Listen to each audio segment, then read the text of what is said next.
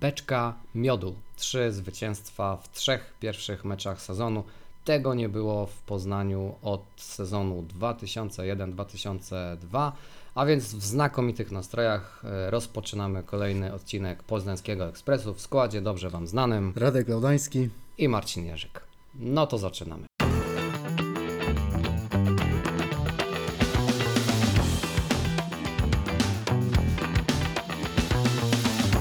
Dzień dobry i dobry wieczór. E, Tym tradycyjnym powitaniem się z Wami witamy. No i tak jak e, było w zapowiedzi, tak jak e, wszyscy znakomicie wiecie, Lech rozpoczął ten sezon no chyba najlepiej jak tylko było można sobie wymarzyć. Trzy pierwsze mecze to są trzy zwycięstwa. No dużo się dzieje, więc mamy dzisiaj dużo tematów, które e, chcielibyśmy e, poruszyć. Mamy e, za sobą mecz pierwszy e, w europejskich pucharach z Żalgirisem Kowno. Mamy za sobą mecz ligowy z Radomiakiem. No ale przed nami już dwa kolejne mecze w zbliżającym się, zbliżającym się tygodniu, a więc rewanżowe starcie w Kownie, no i wyjazd do Lubina, który będzie miał miejsce w kolejną niedzielę. To może tak chronologicznie zacznijmy od tego meczu z e, Żalgirisem. E, Pierwszy mecz e, przy Bułgarskiej. E, Frekwencja całkiem, całkiem taka zadowalająca, bo ponad e, 21 tysięcy było e, osób na tym e, spotkaniu. E, Nie był to może mecz e, idealny, niewiele zabrakło, aby był meczem idealnym, a przynajmniej jeśli chodzi o e, wynik do przerwy e, 3 do 0. No i tak e, naturalnie można powiedzieć, że Lech nieco, może nie zaciągnął hamulec, natomiast troszeczkę e, zdjął e, bieg, wrzucił niższy bieg. E, Trudno się dziwić, bo przecież e, teoretycznie trudniejszy mecz e, czekał Lecha e, w niedzielę. No i e, jedyny strzał e, Żalgirisu po błędzie wcześniejszym Jespera Karsztrema, taki trochę strzał życia, e, jak to się często mówi, zakończył się bramką dla drużyny litewskiej. Więc nie możemy jeszcze powiedzieć, że to jest e, dwumecz e, rozstrzygnięty, natomiast e, no jest bardzo blisko tego, aby oczywiście Lech do trzeciej rundy awansował. No i biorąc pod uwagę to, jak Żalgiris Kowno przy bułgarskiej wypadł, no to raczej też trudno spodziewać się, aby postawił wyżej, czy pod, podciągnął tą poprzeczkę wyżej i aby te warunki Lechowi postawił nieco trudniejsze e, w meczu e, domowym. No natomiast e, nie jest to wyjazd na wycieczkę, nie jest to mecz, który można sobie zagrać rezerwami i potraktować go czysto e, treningowo, ale może to dobrze. No myślę, że dobrze, no bo Lech mimo wszystko ma jakieś takie poczucie motywacji przed tym meczem.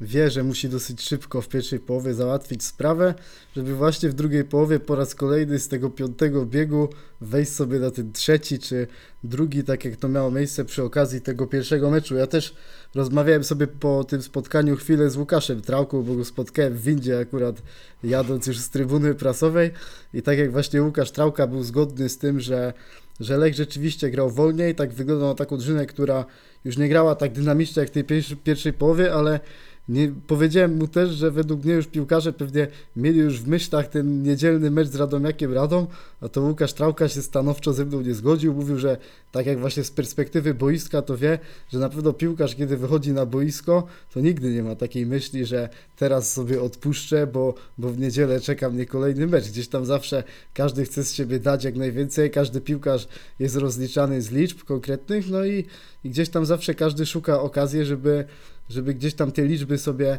e, nabijać. No i myślę, że ten mecz z Żalgirisem to był taki mecz, gdzie widzieliśmy dwa oblicza Lecha. W pierwszej to była drużyna grająca niemal perfekcyjnie, no tak naprawdę wtedy przy większości akcji kolejorza ręce same składały się do oklasków. Znowu te nowe nabytki Elias Anderson, no i wtedy Dino Hotić też objawił się bułgarskiej jako naprawdę bardzo utalentowany gracz, taki wybitnie techniczny, też dokładający też jakąś tam e, mobilność, zachowujący spokój w wielu e, sytuacjach. No i myślę, że ten mecz pokazał taką klasę Hoticia. Wtedy też można było mieć delikatne wątpliwości co do klasy rywala, bo byliby tacy, co powiedzieli, o, z Żalgirisem to każdy sobie może wyjść i teraz być panem piłkarzem, no ale widzieliśmy w niedzielę, że próbka umiejętności Dino Hoticia jest naprawdę bardzo szeroka, no i ten piłkarz może przy bułgarskiej dać naprawdę wiele. Co do też tego meczu z Żalgirisem Kowno, jak i teraz tego ostatniego z Radomiakiem, to jak mam postawić jakiś minus przy, przy Lechu Poznań, to jest to Jesper Kallström, u którego moim zdaniem widać ostatnio pewną obniżkę formy, ale pamiętam kiedy przychodził do Lecha Kallström i Radek Murawski, to na początku była e, taka narracja, że to Radek Murawski będzie tym piłkarzem do pierwszego składu. Po, po nim spodziewano się zdecydowanie więcej. Potem okazało się, że to Kallström był tym numerem jeden. Spisywał się zdecydowanie lepiej u Macieja Skorży, a teraz właśnie na początku sezonu widzimy, że to troszeczkę wraca do korzeni. To Radek Murawski jest tym motorem napędowym, piłkarzem, który gra na bardzo dużej intensywności. Teraz ostatnio też asysta drugiego stopnia i, i myślę, że Radek Murawski to jest bardzo mocny wygrany tego początku sezonu. Tak, rzeczywiście, gdybyśmy teraz mieli porównywać tych dwóch zawodników, na pewno Radosław Murawski jest na tej krzywej wznoszącej, a Jesper Kasztrem jest chyba jednym z tych piłkarzy, zresztą to mówiliśmy już e, czy w poprzednim, czy jeszcze we wcześniejszym odcinku, że jest paru takich e, piłkarzy w Lechu, którzy potrzebują tego e, czasu i te pierwsze mecze sezonu e, są między innymi po to, aby właśnie ci piłkarze weszli w rytm swój taki, do którego nas przyzwyczaili. No zresztą e, ta nieoficjalna ksywa e, Jespera Kasztrema, czyli szef, no mówi sama e, za siebie. Wszyscy pamiętamy w jakiej dyspozycji był, no chociażby jeszcze, e, jeszcze wiosną, więc ja myślę, że tutaj biorąc pod uwagę e, to, jak to jest piłkarz waleczny, jak oddany drużynie, jak też zaangażowany e, w e, drużynę i w, e, i w jej wyniki, no to myślę, że e, po prostu musimy jeszcze troszeczkę na niego poczekać. Mówiłem o beczce miodu, no bo trudno tutaj żebyśmy nie cieszyli się z tego, e, że Lech wygrał trzy e, pierwsze mecze, no to nie jest e, codzienność w Lechu. Ja przyznam się szczerze, że jak przeczytałem o tym, że ostatni raz taka sytuacja miała miejsce w sezonie 2001-2002, to była druga liga jeszcze. Ja wtedy zaczynałem dopiero na Lecha chodzić. I to byli zupełnie e, inni przeciwnicy, nawet jeśli oczywiście to możemy mieć pewne zastrzeżenia co do e, aktualnej formy, aktualnej dyspozycji e, drużyny z Kowna, no to jednak musisz na boisko wejść i musisz tą wartość piłkarską udowodnić. Nikt ci tego meczu za darmo nie odda. Co do Dino Hoticia, e, nie wiem czy masz e, podobne spostrzeżenia. Jak sobie na niego patrzę, to czasami przypomina mi się Gergo Lovrencic. Tak, no podobny piłkarz do Garygo Lovrencicza, który też miał bardzo mocne wejście wtedy do Lecha Poznań. No i myślę, że to jest piłkarz, który może przy bułgarskiej gdzieś tam zapisać się podobnym stemplem. No myślę, że te dwa jego mecze były naprawdę no takie w jego wykonaniu, że no ja dawno nie widziałem takiego wejścia skrzydłowego do Lecha Poznań. Wi- Widzimy ile ostatnio było nieudanych transferów, jeśli chodzi o te pozycje. No, Balua, e, Sykora, można wymieniać jeszcze wcześniejsze nazwiska. A tutaj przychodzi Hotić, który dobra, w Gliwicach wyglądał troszeczkę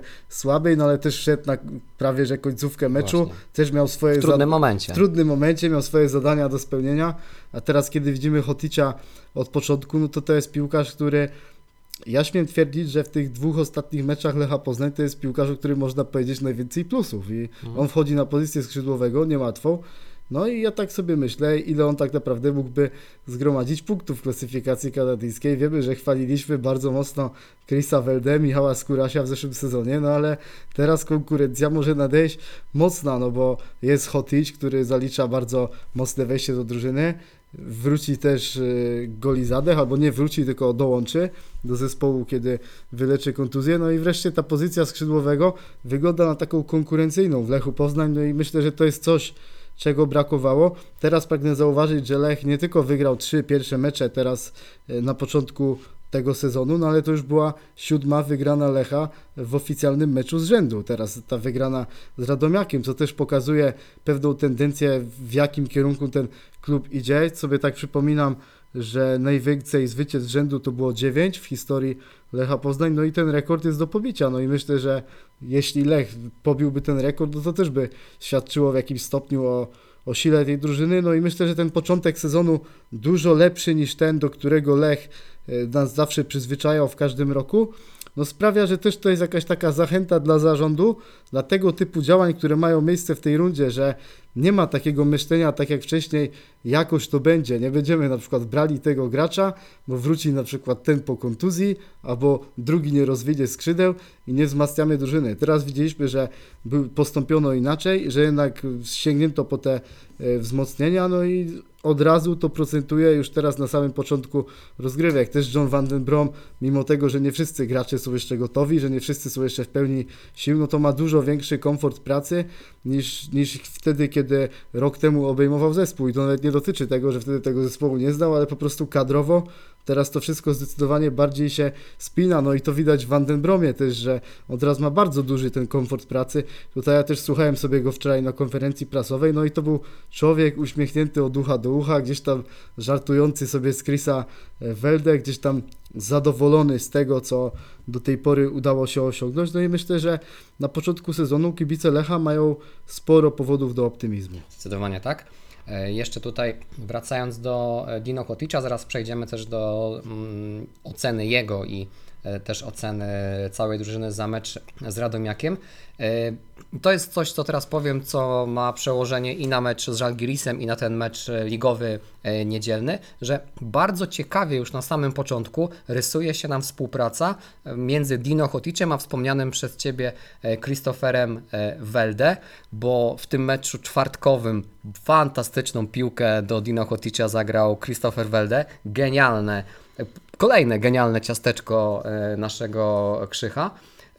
Niestety niezakończone trafieniem, a w niedzielę Dino próbował mu się niejako zrewanżować. Trudniejsza piłka tam do Christophera Welde.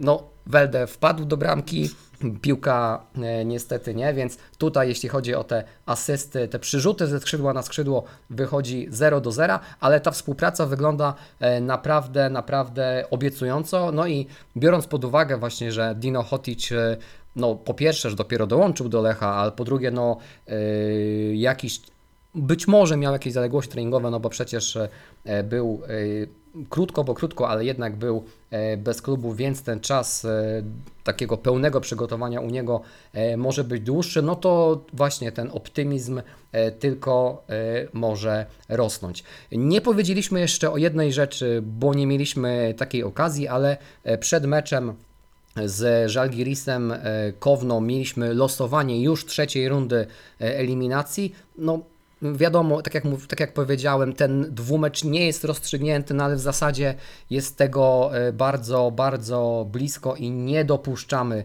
takiej możliwości, aby było inaczej. No więc możemy się pomału szykować na to, co będzie w trzeciej rundzie. Nie wiemy, kto będzie rywalem oczywiście, natomiast no bliżej tego jest drużyna słowacka, czyli Spartak Trnawa.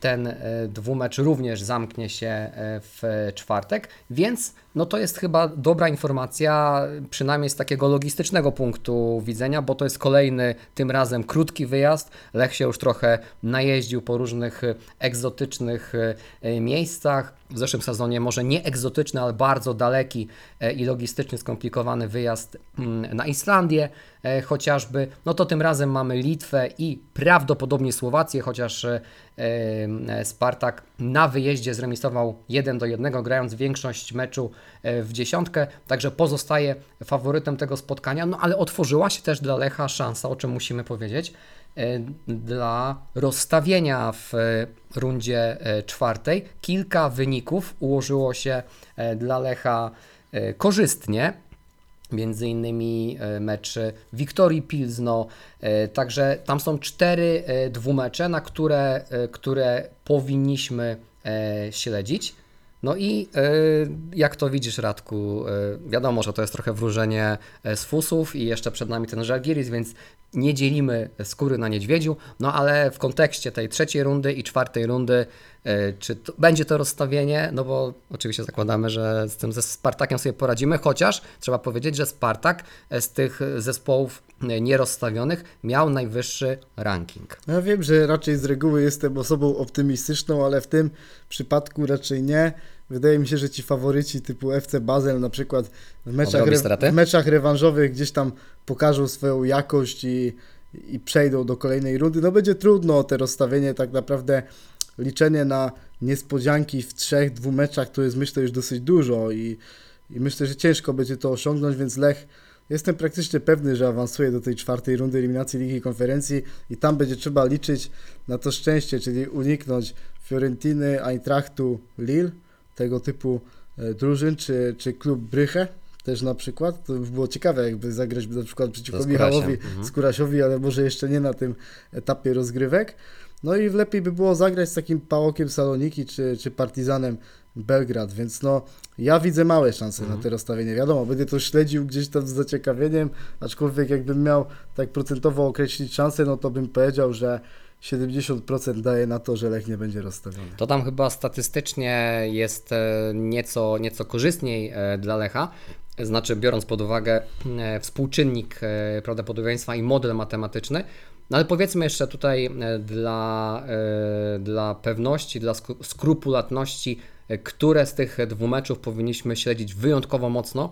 E, To są cztery tak naprawdę mecze. Tu już Radek wspomniał. e, FC Basel przegrał u siebie z e, drużyną z Kazachstanu z Tobolem 1 do 3. E, Kończył mecz w dziewiątkę. No oczywiście Bazylea nie z takich tarapatów często wychodziła i sobie e, radziła, ale to jest no, dosyć trudna misja odrobienia tych dwóch bramek na tym dalekim e, wyjeździe, no i też e, w takiej mocno ekstremalnej e, temperaturze. E, Pilzno remisuje u siebie z drużyną z Kosowa z Dritą 0 do 0. E, e, Klusz e, z turecką, turecką Adaną 1 do 1, e, Paok u siebie z Bejtarem Jerozolima 0 do 0, także powinniśmy trzymać kciuki za gości w tych spotkaniach, czyli za gospodarzy rewanżów za Tobol, Drite, Adane oraz Bejtar. Jeżeli trzy z tych czterech trzy z tych czterech drużyn, które zagrają jako gospodarze, czyli teoretycznie e, nie byli faworytami tych e, dwóch meczów, e, tego dwu, tych dwóch meczów, przepraszam, e, awansują, to będzie znaczyło, że Lech, jeśli poradzi sobie z Żalgirisem Kowno, a następnie ze Spartakiem Trnawa prawdopodobnie, no to e, będzie rozstawiony w Q4. No i jeszcze jedna rzecz, której Radek już e, nieco e, wspomniał, czyli to, że Fiorentina znowu jest w lidze konferencji. E, Potwierdzenie nastąpiło kilka dni temu. Juventus został wykluczony z europejskich pucharów e, w tym sezonie i tym samym e, jego miejsce jako reprezentant włoskiej Serie A zajmie Fiorentina. Mam nadzieję, że jeśli mamy się Fiorentinie zrewanżować za zeszłoroczny e, ćwierćfinał, to jeszcze nie na tym e, etapie. Byłoby dobrze w grupie, Tak. te dwie drużyny wychodzą dalej i, I dwa mecze City i znowu, owce całe. dokładnie. E, dobrze. E, jeszcze jedna ważna informacja. E, Przynajmniej w momencie, kiedy to e, nagrywamy, wszystko wskazuje na to, że nie będzie możliwości e, obejrzenia tego rewanżu w Kownie. Trwają jeszcze negocjacje na linii Żalgiris Kowno, Telewizja Polska oraz Lech, bo Lech też wyszedł z inicjatywą, aby transmitować ten mecz na swoim kanale YouTube. Prawdopodobnie jednak Litwini zdecydują się na e, transmisję tego meczu w e, formule e, pay-per-view. E, Podobnie postąpił Żalgiris Wilno e, w, przed swoim meczem e, w Lidze Mistrzów. Wówczas e, transmisja e, tego meczu kosztowała 5 euro. E, Także to taka informacja, która jest na teraz. Być może jutro, to znaczy we wtorek, e, kiedy będziecie e, naszego podcastu słuchać, będzie wiadomo coś więcej, no ale szanse na to, aby ten mecz był transmitowany w telewizji polskiej są minimalne. No i przypomnijmy, że pozostaje transmisja radiowa. Radio Poznań, jak zawsze, wszystkie mecze Lecha transmituje. Tym razem nie będzie inaczej. E, niezawodny redaktor Cytrowski będzie na miejscu, więc wszystko wskazuje na to, że tym razem mecz Lecha będziemy śledzili nie przed ekranami e, telewizorów, a przed radioodbiornikiem, jak to było e, wiele, wiele lat temu. Tak, Taki no- powrót do przeszłości nas czeka. Tak, tak. Redaktor Cytrowski słynnie z ekspresji, co słyszeliśmy we Florencji, chociażby Oj, tak. po bramkach, w szczególności tej Artura Sobiecha przy, przy 3-0, kiedy e, każdy był w szoku. Wtedy też gdzieś tam kibice Fiorentiny też nie byli zadowoleni za bardzo z tych okrzyków, ale to takie, można powiedzieć, anegdotyczne wspomnienia. No, co do tej ceny 5 euro, no to myślę, że ona nie jest jakaś taka zła. No, gdzieś tam kibice się złożą i obejrzą, ale mimo wszystko będzie bolał brak polskiego komentarza. No i też nie mam zaufania co do tego, jakiej jakości No będą te właśnie. serwery tej transmisji, bo czasem jak wiemy i wiemy jak liczni są kibice Lecha Poznań, no jak oni wykupią bardzo dużo tych pakietów, no to może gdzieś tam nie podołać ten system, tym bardziej, że widzimy, że to wszystko jest teraz jeszcze takie nieupo- nieuporządkowane, nic tak naprawdę nie wiadomo na ten temat, więc no zdecydowanie byłbym, byłbym bardziej pewny, gdyby na przykład transmisję miało takie Viaplay czy, czy Telewizja Polska, ale no gdzieś tam będzie trzeba być może śledzić ten mecz przed odbiornikiem radia. Szkoda, gdybym wiedział, że tak będzie, to może bym był bardziej zdeterminowany, żeby jednak do tego Kowna pojechać i, i obejrzeć to spotkanie. Jeszcze chciałbym jeszcze zakończyć wcześniejszą wypowiedź na temat Hoticza, no bo mi tak naprawdę w nim zaimponował fakt w tych pierwszych dwóch meczach, z jaką on łatwością dochodzi do sytuacji bramkowych, bo on mimo tego, że już ma świetne liczby w Lechu, jest, jest gol, są dwie asysty y, w trzech meczach w zasadzie, no ale nie były to mecze jeszcze w pełnym wymiarze e, czasowym, ale dojść do sytuacji on miał zdecydowanie więcej. Tam było widać, ten celownik jeszcze delikatnie był rozregulowany, albo u niego, albo u Chrisa Welde.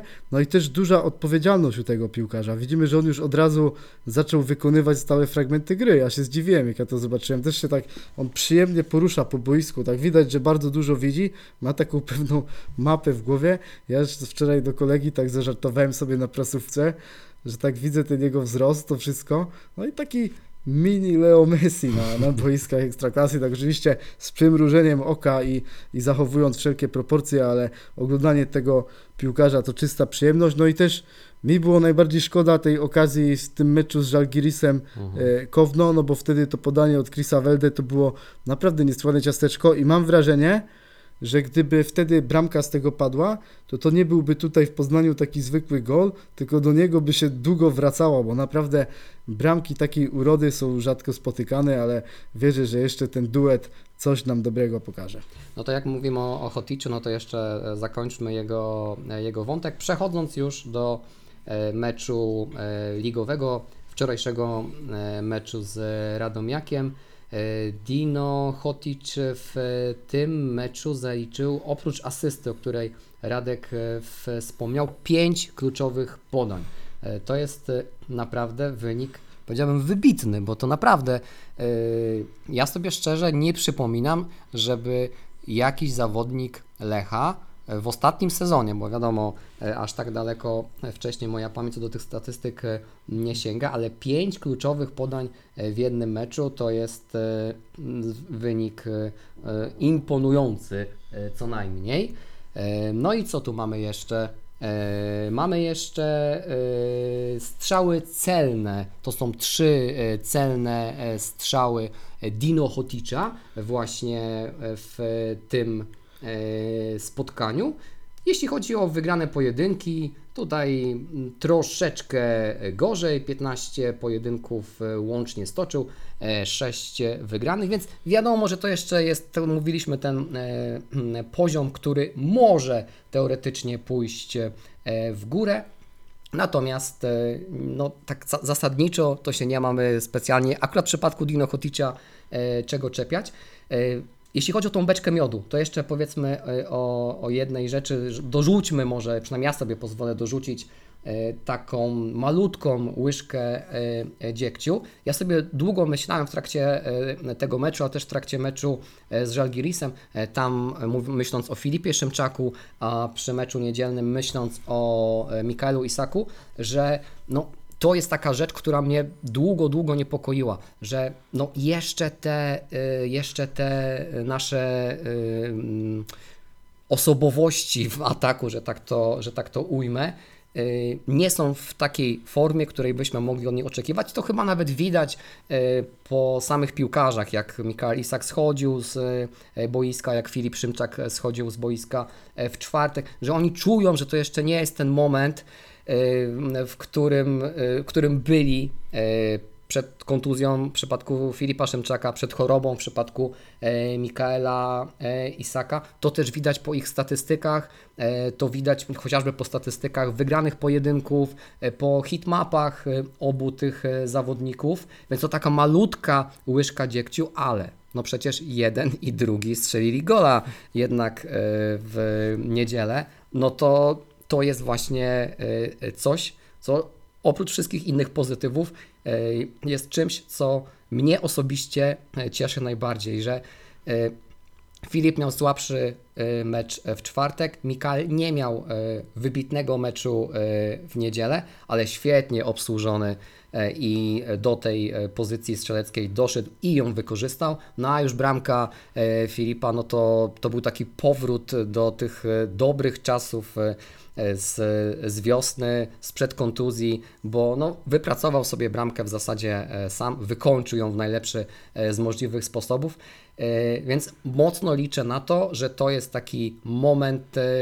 przełamania, moment, e, który im pomoże właśnie e, w dojściu do tej dyspozycji, której byśmy od nich e, oczekiwali w pełni. Myślę, że Mikael Iszak w tym wczorajszym meczu to jeszcze nie była taka najlepsza wersja Mikaela. Gdzieś tam piłka mu dosyć często odskakiwała. Widać było, że w tej grze pozycyjnej nie czuł się jeszcze najlepiej. Szybkościowo też jeszcze aż tak nie dojeżdżał jak w przeszłości, ale już to wyglądało lepiej niż podczas tego meczu w Gliwicach, kiedy powiedziałem, że był całkowicie bezproduktywny. No też przy tej akcji bramkowej Radek Murawski to podanie, ta asysta drugiego stopnia, ten przerzut naprawdę tam zrobiła robotę.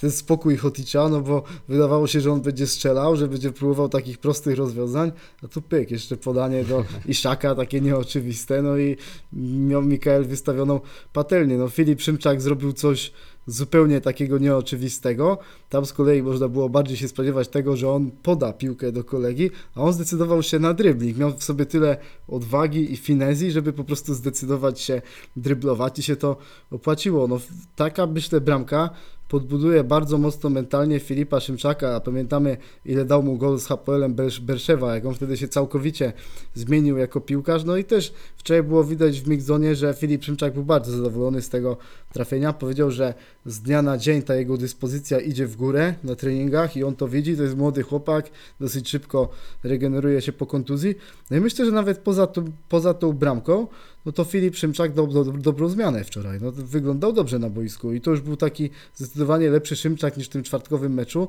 Jakby taki pewniejszy siebie, troszeczkę bardziej podobny do siebie z tej rundy wiosennej. No i myślę, że Szymczak teraz dał argumenty, żeby wyjść w pierwszym składzie na ten mecz y, z Żalgirisem Kowno. Dla mnie pokazał się z lepszej strony na przykład niż Mikael Iszak i dzisiaj jakbym dał ten flagowy skład, to minimalnie wyżej widzę Szymczaka. Zobaczymy jak to wszystko będzie postrzegał John Van Den Brom, no ale gdybym był trenerem piłkarskim, no to chciałbym mieć taki dylemat, czy, czy postawić na, na Iszaka czy Szymczaka. Jeszcze tak całkowicie kończąc y, wątek Hoticza, o którym wspomniałem przy tym podaniu, wiem, że dzisiaj dużo o nim mówimy, ale gdzieś tam nowa gwiazda się objawiła, to trzeba o nim powiedzieć. Ja sobie przypominam parę takich moich tez, które wygłaszałem w tym podcaście i nie tylko. Jakiego ja bym chciał mieć skrzydłowego w Lechu Poznań, ja bym nie chciał mieć e, takiego skrzydłowego, który robi fajerwerki, jest niesamowicie szybki, imponuje driblingiem i robi tą przewagę jeden na jeden. Czytaj na przykład profil Adriela Baluły, tylko ja bym chciał skrzydłowego, który może nie jest aż tak widowiskowy, efektowny, ale dobrze współpracuje z linią pomocy, z Joelem Pereirą. Jest po prostu dobry w grze podaniem. I widzimy właśnie, że Hotic jest tego typu piłkarzem. I kiedy zmieniliśmy ten profil skrzydłowego na ten typ, taki techniczny, dobrze czujący się, się w tej grze z piłką przy nodze, no to szybko widzimy tego owoce. No i cieszy fakt, że Lech zdecydował się wziąć skrzydłowego o nieco innym profilu. No właśnie, mówimy o Joelu Pereirze, to jeszcze jedna ciekawostka, którą znalazł e, dla Was, e, być może Wam znany e, Twitterowicz Radosław Laudański. E, Joel Pereira zaliczył 19 asyst już w 87 meczach dla Lecha Poznań e, i bardzo niewiele brakuje mu do tego, aby pokonać najlepszego w tej klasyfikacji, którym jest Barry Douglas. który ma na koncie 24 asysty. Jeszcze przed Joelem jest Marcin Kikut, który ma na koncie 23 asysty, no ale liczba meczów, tak jak zresztą właśnie Radek w swoim tweetie słusznie zauważył, jest w przypadku Joela znacznie e, mniejsza. Mówiliśmy tydzień temu, że miał słabszy e, ten mecz e, w Gliwicach, ale i tak asystę zaliczył. E, Więc e, jeśli tak słabo ma to wyglądać, no to niech tak będzie. Nadal oczywiście wiadomo, że to jest ciekawostka statystyczna, ale są to pewne rzeczy, które wskazują na to, jakiej klasy piłkarza e, w tym momencie mamy. A przecież jak Joel Pereira przychodził, to akurat on nie był typowany na gwiazdę Lecha, ani nie był typowany na gwiazdę całej ligi, a okazało się zupełnie, zupełnie inaczej. Wracając jeszcze do tego, do tej formacji ataku, no mm, to nie jest może taka kluczowa w tym momencie e, historia, szczególnie przed meczem e, z Żalgirisem, natomiast e, e, szybkie strzelenie bramki, tam w zasadzie ten dwumecz już e, e, zamknie, tak? Więc tam bardziej kluczowe jest, żeby bramki szybko nie stracić, żeby przypadkiem się e, gdzieś tam jakimś kolejnym strzałem życia e, Żalgiris e, nie odblokował. E, I faktycznie też tak sobie myślę, gdybym miał to rozpatrywać, że Szymczak, e, mimo tego słabszego czwartkowego występu, powinien być e, chyba bliżej. A tak sobie myślę, dlatego że w jego przypadku ten faktycznie każdy dzień może być takim właśnie step by step, aby do tej formy dochodzić. I dla niego te kolejne minuty mogą być naprawdę tutaj decydujące. To nie znaczy, że tutaj jakoś odstawiam na boczny tor Mikaela Isaka, ale mam wrażenie, patrząc takim gołym okiem e, laika, że e, u niego ta rozbiegówka jest e, nieco dłuższa, że Filip Szymczak jest bliżej tego swojego punktu wyjścia. Mikael czy jego organizm potrzebuje tego czasu więcej. No pozostaje nam jeszcze Artur Sobiech, ale no Artur Sobiech jest Arturem Sobiechem po prostu, to znaczy e, wiemy wszyscy e, jaka jest jego pozycja w drużynie, wiemy wszyscy czego możemy mniej więcej od niego e, oczekiwać. Kilka takich e, lepszych wejść, kilka lepszych momentów, no ale e, chociażby w tym meczu e, wczorajszym, który mm, no, nie był to może taki najlepszy występ Artura Sobiecha. Nie chodzi mi też o to, aby go tutaj w tym momencie jakoś mocno krytykować, tylko próbuję sobie rozpisać tą, tą formację ataku. No pozostaje też taka opcja, o której mówiliśmy już wcześniej, czyli Filip Marchwiński na tej fałszywej dziewiątce, Afonso Sousa grający wówczas na pozycji e, numer e, 10. No tutaj e, John Van Den Brom ma na pewno e, e, sporo, sporo e, e, do myślenia. No szczególnie, że e, jeszcze jeden e, temat nam pozostał, czyli mecz e, z Zagłębiem Lubin. E, Mecz, który będzie rozegrany e, już w niedzielę. Musimy się teraz, mam nadzieję, jak najdłużej przyzwyczaić do tego, że będziemy grali e, w tym formacie czwartek, niedziela. E, No i tradycyjnie w tym momencie jest nam ciężko powiedzieć coś więcej o tym meczu, no bo e, nie wiemy e, jak wyglądają markery zmęczeniowe, nie wiemy jak wyglądają kwestie związane z kontuzjami e, i tak tak. No do tego dochodzi rotacja. Na pewno John Van Den Brom tym meczem też niedzielnym pokazał, że póki co to jakoś przynajmniej niektórych piłkarzy będzie cały czas do tego składu czy do sezonu e, w, wprowadzał, więc tych takich zaskoczeń, tych takich rotacji póki co jakoś tak specjalnie dużo nie ma, no ale jak będzie w niedzielę, to na razie to trochę wróżenie z fuzów. No to jest mecz na szczycie. Lider na kontra wicelider ekstraklasy aktualny, więc Tak jest. tak naprawdę kibice powinni czekać na ten mecz e, z wypiekami. No i ja jestem ciekawy tego meczu z Zagłębiem, no bo gdzieś tam to starcie z drużyną Waldem, Waldemara Fornalika będzie meczem z kolejnym takim trudnym starciem wyjazdowym, bo wiemy, że Zagłębie jest typowane jako jeden z takich potencjalnych czarnych koni obok Górnika Zabrze czy Radomiaka. Wiemy, że Górnik się nieco posypał. Radomiak mimo tej porażki z Lechem wyglądał dobrze w tym meczu w Poznaniu. Było widać, że gra tego zespołu jest bardzo mocno uporządkowana. No i szczerze spodziewam się czegoś po, podobnego w Zagłębiu, no bo wiemy z czego znany jest Waldemar Fornalik, jego drużyny często dobrze bronią, no i tu też na pewno nie będzie łatwy mecz w Lubinie, no ale Lech jak chce walczyć o Mistrzostwo Polski, to musi takie mecze wygrywać. Jeszcze taką jedną z ostatnich rzeczy, które chcę dzisiaj powiedzieć, są Portugalczycy, bo to według mnie też jest teraz ciekawy dosyć case w Poznaniu.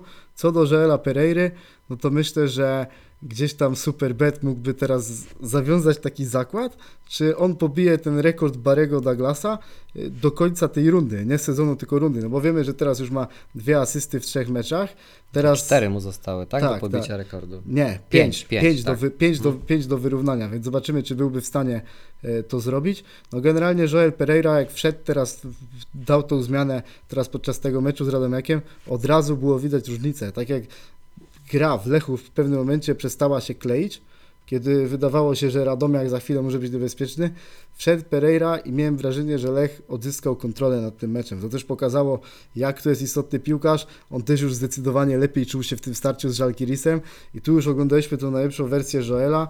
On w połączeniu, w połączeniu z Eliasem Andersonem to były naprawdę znakomite boki obrony, które dały tej drużynie naprawdę sporo. Elias Anderson najprawdopodobniej skurcz, więc to nie jest nic poważnego, tak szedł bardziej profilaktycznie coś jak Filip Marfiński. Nawet bym powiedział, że przy Filipie było ryzyko trochę większe, tak jak mam ocenić tę sytuację.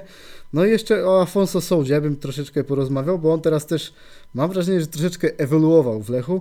Tak jak kibice Lecha od niego oczekiwali bramek, asyst, robienia takich samych, można powiedzieć, efektownych rzeczy, tak jak miał okazję to czynić chociażby w starciu z Legią Warszawa i wtedy, wykazało, wtedy wydawało się, że Afonso Souza się objawi jako ten numer 10, że on w tym sezonie będzie zbierał te liczby i że to będzie taki jego sezon. Ja teraz mam wrażenie, że Afonso Souza troszeczkę zmienia się jako piłkarz, że tak naprawdę na tej pozycji numer 10 on też tak, no nie czuł się idealnie teraz, kiedy tam go wystawiał e, John Van Den Brom.